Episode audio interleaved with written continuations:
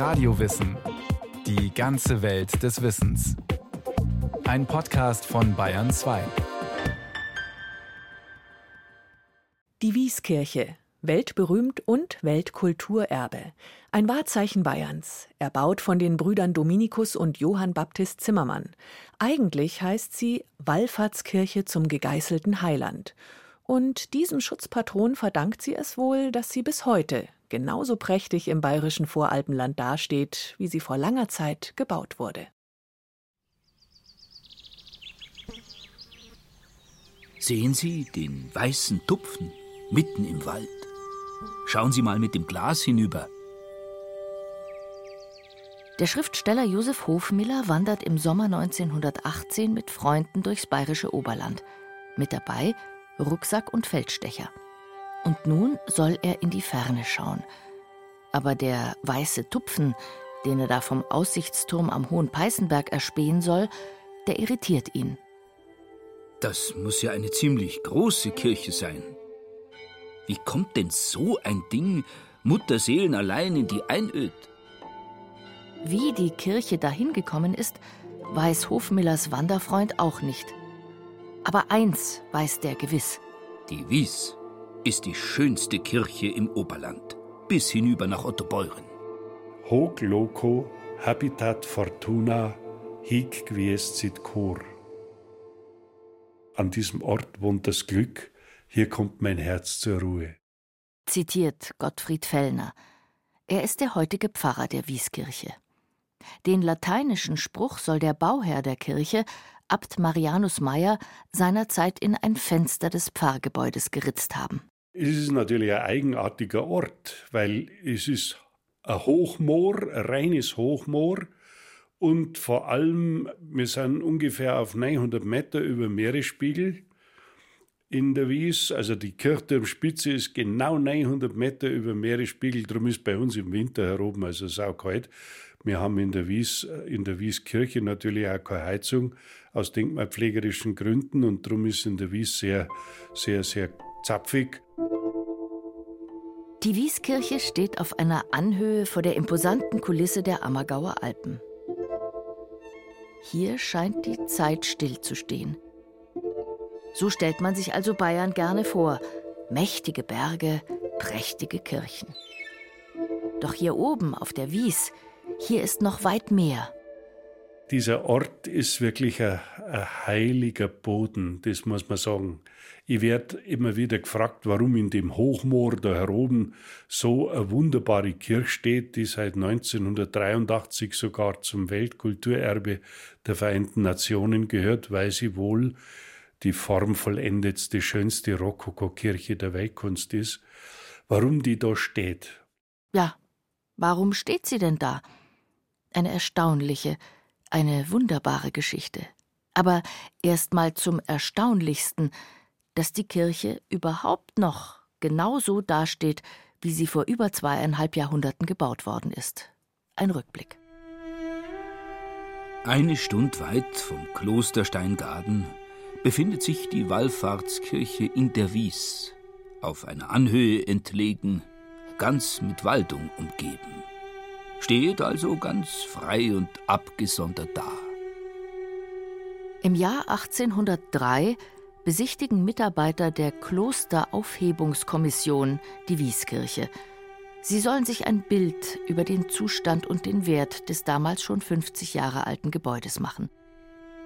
Hier oben scheint auch damals schon die Zeit stehen geblieben zu sein, denn man notiert in das Protokoll: Die Kirche ist sehr geräumig, mit einer Orgel, Kanzel, dann ein Choraltar, worauf sich das Bildnis des gegeißelten Heilands, wie man sagt, vom Papier gemacht, vorfindet.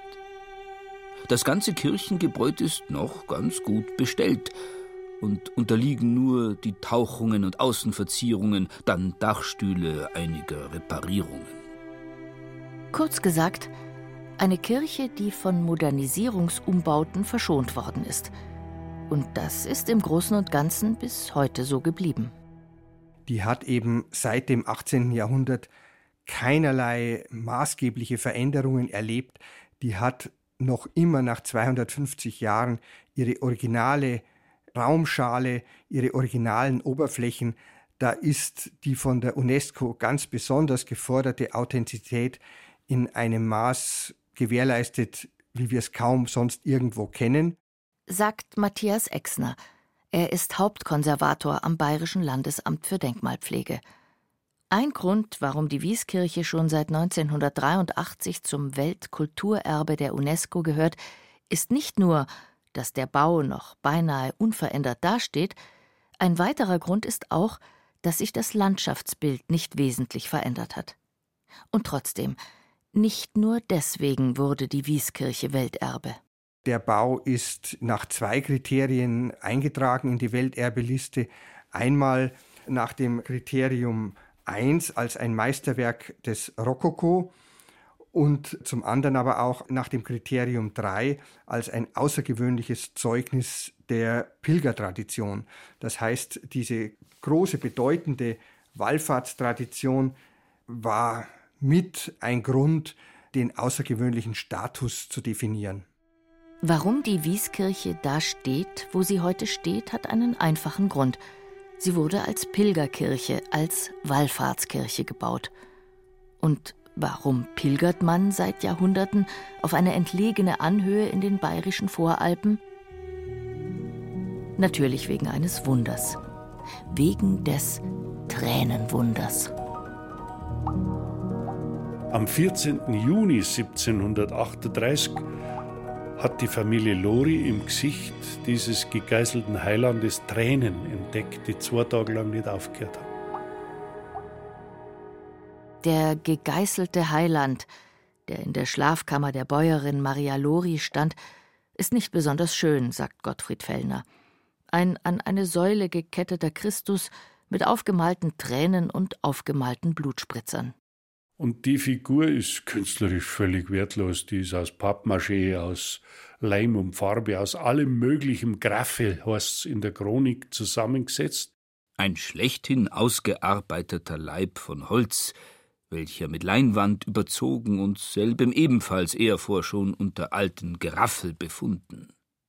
Hiernach von einem allhiesigen Fratre mit Bart und Haaren bedeckt, sodann ein mit Farben gefasstes Haupt, aufgesetzt. Das schreibt 1745 der Steingadener Abt Marianus Meyer. Ja, das ist derjenige, der sich später in einem Fenster mit seinem lateinischen Spruch verewigen wird. Abt Meyer berichtet auch, was der ursprüngliche Zweck der Jesusfigur gewesen ist. Die Figur ist bei den Karfreitagsumgängen etwelche Jahr herumgetragen worden.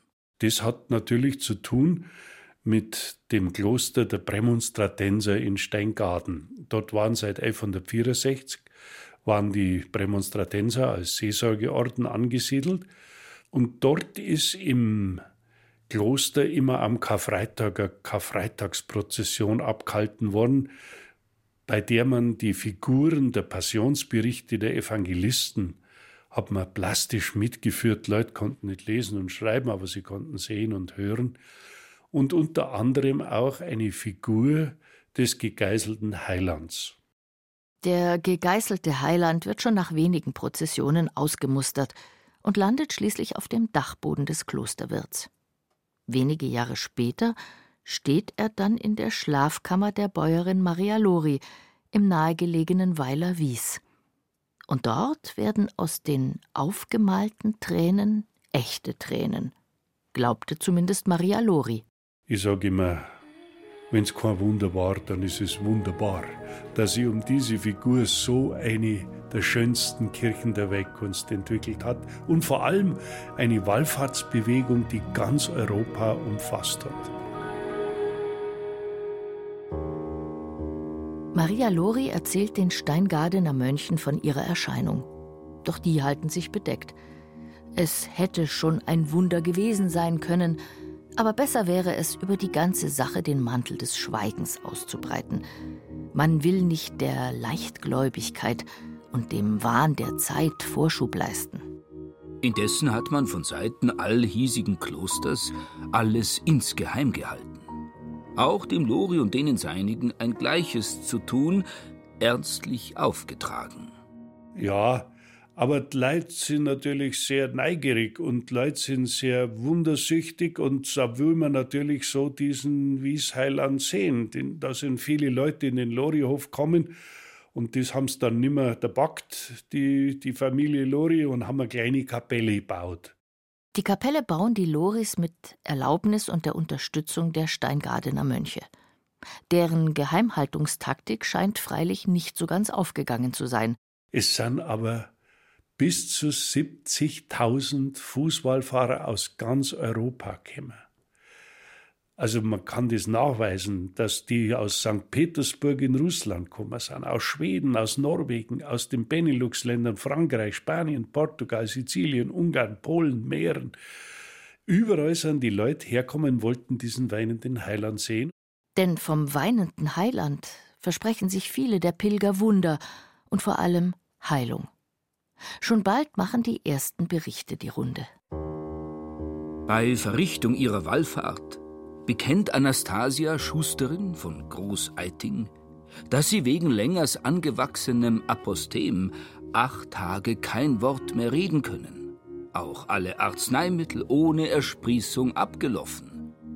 Deswegen sie sich hierher zu dem geißelten Heiland verlobet, auf welches sich das Apostem selbst eröffnet und sie bald darauf gesund worden. Kurz gesagt, Anastasia Schuster wurde von ihrem Apostem, von ihrem Abszess befreit. Durch ein Wunder? Die Mönche haben nie von Wundern geredet. Die haben immer von Guttaten geredet, die man diesem Wiesheiland zugedacht hat. Die Prämonstratenser nehmen nun die Sache höchst selbst in die Hand. Und sie geben eine große Kirche in Auftrag, damit genug Platz für die Pilger und deren mitgebrachte Votivtafeln geschaffen wird. Und vielleicht, damit auch ein bisserl, vergelt's Gott, damit ein bisserl Geld hereinkommt? Ja, hundertprozentig. Also das wäre ja eigentlich, die waren sehr clever in ihrer wirtschaftlichen Vorausschau. Also da bin ich überzeugt davon, dass die da schon Rieseneinnahmen hatten. Im Jahr 1745 beginnt man mit dem Bau der Kirche. Natürlich ist sie sehr viel teurer geworden, als die Mönche geplant hatten, aber das ist freilich nun kein Wunder. Ja, dass man ausgerechnet die berühmtesten Künstler Bayerns geholt hat, noch dazu, wo man gewusst hat, dass der Dominikus Zimmermann ja nicht ganz billig ist. Dominikus Zimmermann bringt seinen Bruder Johann Baptist mit. Der ist Hofmaler in München. Dass die beiden den Auftrag übernehmen, liegt wohl nicht nur am Geld. Beide stammen aus dem Pfaffenwinkel, wie die Gegend um die Wieskirche heute heißt. Und beide haben das Stuckaturhandwerk gelernt. Die Brüder errichten in knapp zehn Jahren die Wallfahrtskirche zum gegeißelten Heiland, die Wieskirche. Wie viel Geld sie dann dafür tatsächlich bekommen haben, ist leider nicht mehr überliefert. Aber sie sind ja im Auftrag des Herrn unterwegs, oder besser gesagt, im Auftrag des Abts von Steingaden. Das Kloster hat den Künstlern einen klaren Auftrag gegeben. Sie sollten eine Kirche bauen, in der nichts Angst macht. Nichts von Tod und Teufel und Hölle und Fegfeuer, die man oft im Mittelalter operiert hat, sondern es sollte eine Kirche voller Licht sein. Die Wieskirche gilt als die lichtvollste Kirche Deutschlands. Der erste Blick ins Innere Unbeschreiblich. Hell, wie ein fürstlicher Saal. Vor allem aber Raum. Raum.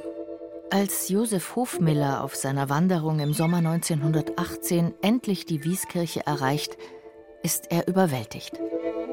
Wie wenn der gewaltige Druck des Inneren die Wände auseinandertriebe. Wie wenn sich nach oben zu alles rundum schwänge Immer und immer wieder zwingt es den Blick in die Höhe. Das ist wirklich, wenn man von hinten, von der Westseite durchs Hauptportal reinkommt und schaut dann in diesen Raum rein. Da ist man wirklich in einem, in einem Stück Himmel. Das ist ein Stück Himmel auf Erden. Der Blick in das Himmelsgewölbe, das so unfassbar weit und doch so nahe zu sein scheint, es ist eine optische Täuschung. Die Decke ist kein Gewölbe. Man meint immer, das ist ein Gewölbe. Dabei ist die Decke flach da oben. Der Maler hat uns durch seine Illusionsmalerei so getäuscht, dass man meint, man schaut in ein Himmelsgewölbe hinein. Die Brüder Zimmermann schaffen mit ihrer barocken Illusionsarchitektur einen Innenraum, der die Pilger in seinen Bann zieht.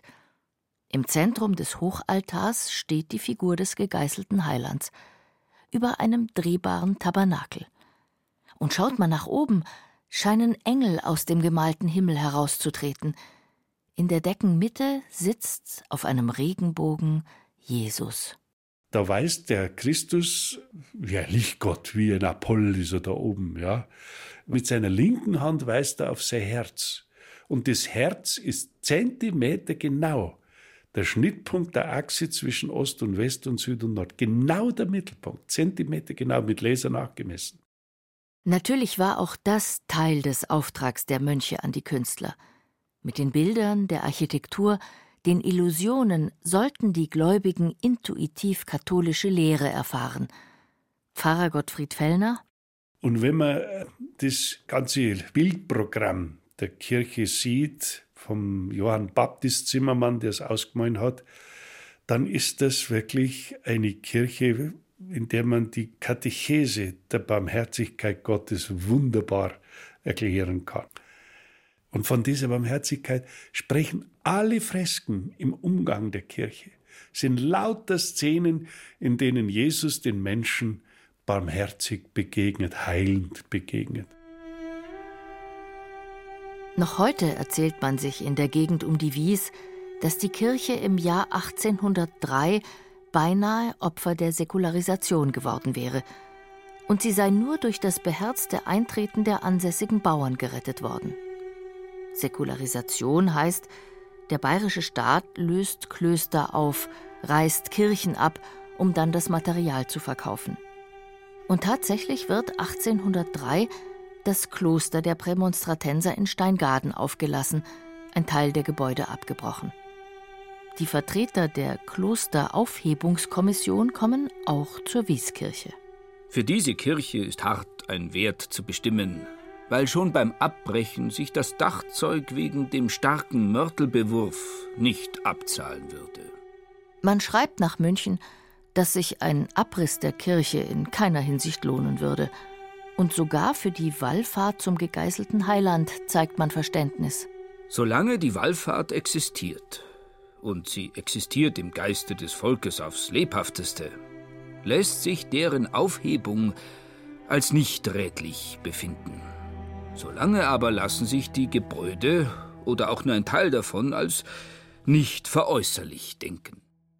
Die Wieskirche ist natürlich nicht abgerissen worden, sei es wegen des Berichts der Beamten oder wegen des Engagements der Bauern. Heute also zählt sie nun zum Welterbe. Wegen ihrer Pracht, wegen ihrer ungebrochenen Pilgertradition und auch wegen ihrer Authentizität. Aber warum sieht die Kirche eigentlich beinahe immer noch so aus wie zu ihren Anfangszeiten? Matthias Exner vom Bayerischen Landesamt für Denkmalpflege lüftet das Geheimnis. Der Umstand, dass die Wieskirche so ungewöhnlich gut erhalten ist, hängt auch damit zusammen, dass sie eben keine Heizung hat, dass sie eben im Unterschied zu Pfarrkirchen nie geheizt werden musste und dadurch die Verschmutzung der Oberflächen viel geringer war als in geheizten Kirchenbauten und deshalb diese zyklischen Renovierungsphasen und Neufassungsphasen, die man von den großen barocken Pfarrkirchen Bayerns kennt, hier nicht stattgefunden haben. Und das ist ein, ein Schlüssel für dieses hohe Maß an Authentizität der Oberflächen. Und wir legen natürlich größten Wert darauf, dass das auch so bleibt. Der Welterbestatus der Wieskirche zieht natürlich Touristen aus der ganzen Welt an. Sie liegt nun mal nicht nur malerisch in den Voralpen, sondern auch höchst günstig auf dem Weg von München nach Neuschwanstein. Doch gerade der Tourismus, der durch die Welterbeauszeichnung entstanden ist, bereitet Denkmalschützern Sorgen. Das ist im Fall der Wieskirche auch tatsächlich kritisch. Wir haben etwa eine Million Besucher im Jahr und das bedarf natürlich schon einer gewissen Regulierung und das ist konservatorisch nicht unbedenklich, wobei die normalen Besucher, die bringen zwar auch Feuchtigkeit und Schmutz mit, aber das ist nicht ganz so gefährlich und nicht ganz so kritisch wie kurzfristige Klimanutzungen im Raum durch intensivere Nutzung, zum Beispiel durch Konzerte. Auch Pfarrer Gottfried Fellner warnt davor, dass die Kirche zu einem Konzertsaal oder zu einem Museum degradiert wird. Und da ist es schon sehr wichtig, auch für mich als Seelsorger, dass ich aufpasse, dass die Wieskirche nach wie vor ein Gotteshaus ist und kein Museum und kein Konzertsaal. Denn im Sommer, wenn oft mehrere tausend Gäste am Tag die Kirche heimsuchen, geht die Ruhe und Einsamkeit des Ortes verloren. Wenn ein Reisebus nach dem anderen auf den Parkplatz rollt und seine Touristen ablädt. Eine Viertelstunde hat man Zeit und dann rein, klick, klick und dann ist man wieder fort. Ist natürlich schon eine Herausforderung. Und da muss ich manchmal schon einen Knurrer da und sagen dann, for heaven's sake, it is a holy place and not Hollywood. Also da schauen sie dann immer ganz betroffen, aber es ist dann einfach so. Ja. Die Wieskirche ist tatsächlich, ich will nicht sagen die schönste, da wäre Ettal auch noch da, aber die geistreichste und eigenartigste gewissermaßen das letzte Wort des bayerischen Rokoko in kirchlicher Innenarchitektur. Schreibt der Wanderer Josef Hofmiller. Er bewunderte den Raum, die Architektur, den Glanz der Kirche. So wie viele andere, die nach ihm den Rokokobau der Brüder Zimmermann besuchen. Und trotzdem, meint Pfarrer Gottfried Fellner, hat die Kirche, hat vor allem der Platz da hoch oben auf der Wies seinen spirituellen, seinen wundersamen Charakter nicht eingebüßt. Wenn man da in der Früh drin ist oder am Abend, wenn nur noch wenige Beter da sind, da spürt man etwas von diesem Kraftort, von diesem Ort des Friedens und der Ruhe. Das ist wirklich ein heilender Ort. Und deswegen kommen auch nach wie vor viele Pilger und Beter zu diesem Wiesheiland, weil sie sich einfach von ihm auch Heilung und, ja, wir sagen Wunder erwarten.